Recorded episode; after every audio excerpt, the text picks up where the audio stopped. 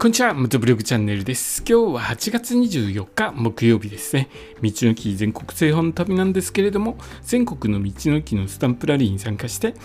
スタンプ全部集めて回ろうということをしています。でですね、暑い日続いています。今日はバイクのグリップとかの加水分解についてお話ししますね。加水分解とは何だろうということなんですけれども、加水分解、これは化学物質が水分と反応して起きる分解反応のことを指します。特にですね、ゴムやプラスチック製品でよく見られる現象で、これが原因で、バイクのグリップとか、他にラバーコートされてるところとかですね、ベタベタってなっちゃうんですけれども、多分バイク乗られてる方だと、多少なり経験あると思うんですよね。ウェアとかもですね、バイクのジャケットとかもゴムの部分ですね、ちょっとベタベタしてくるなとかっていうことがあると思います。これはですね、暑さで溶けてるわけではなくて、分解されてるんですね。化学変化、水分と反応して分解されています。グリップで例えていきますけれども、バイクのグリップ加水分解すると、ベタベタして溶けていきます。でですね、日本のように高温多湿の夏はこの現象が起きやすいとされています。ではどうすればこのベタベタ防げるのでしょうか。まずはですね、風通しの良い場所でバイクを保管するということです。で、空気の流れがあるところだと加水分解起きにくいんですよね。どうしても空気の流れのないところだと加水分解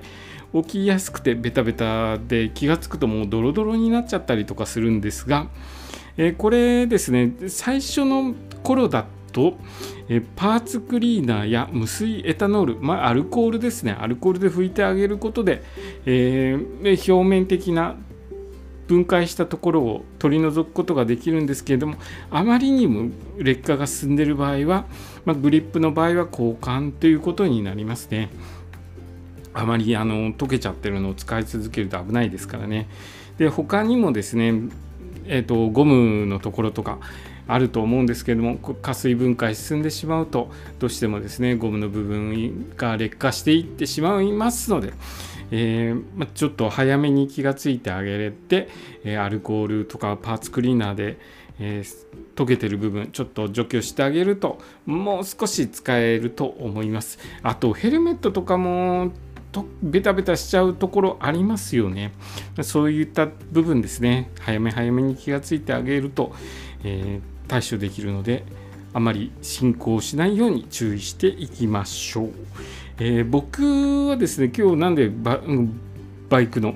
グリップの加水分解についてお話ししたかというとですね、ちょっとね、気になっていたバイクのブーツがありまして、バイクのブーツちょっと調べてたら、ソールがですね、加水分解を起こす、僕の欲しいなと思ってたところが、ブーツがですね、ソールが加水分解を起こすというのが分かりまして、そのブーツ購入を断念したんですけれども、そういう感じでですね、いろいろと調べていくと、ゴムの部分とかプラスチックの部分が加水分解起こして、劣化していきますので、できるだけ風通しのいいところで保管をして、できるだけ使ってあげて、状態をいつも確認してるっていうのが一番いいのかなと思います。今日の放送はですね、バイクの加水分解、バイクのグリップって言った方がいいのかな、バイクのグリップの加水分解についてお話しさせていただきました。今日の放送もお聞きいただきありがとうございました。それではまた明日。